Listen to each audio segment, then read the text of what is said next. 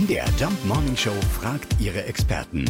Fakt oder Fake? Ja, Martin Luther, der berühmte Reformator, wollte angeblich nicht nur den Weiberfasching, sondern den Karneval ganz generell verbieten.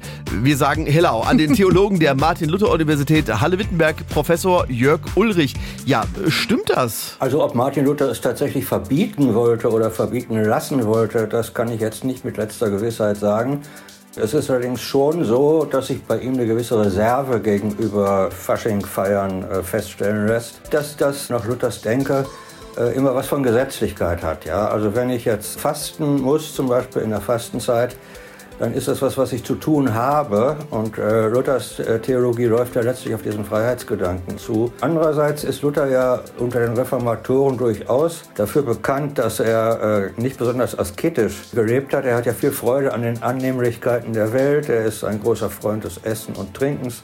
Seine Frau hat fleißig Bier gebraut, aber das Fasten selber und dann irgendwie Faschingszeit als, als Zeit vor dem Fasten, das spielt bei ihm aus bestimmten theologischen Gründen sicher eine geringe Rolle. Also verbieten wollte Martin Luther den Fasching wohl nicht, war aber wohl auch kein Karnevalsfan, weil ihm das Fasten nicht gepasst hat. Das kann ich verstehen, hm. wenn die Frau Bier braut. Prost! Fakt oder Fake? Jeden Morgen in der MDR Jump Morning Show. Mit Sarah von Neuburg und Lars Christian Karde. Und jederzeit in der ARD Audiothek.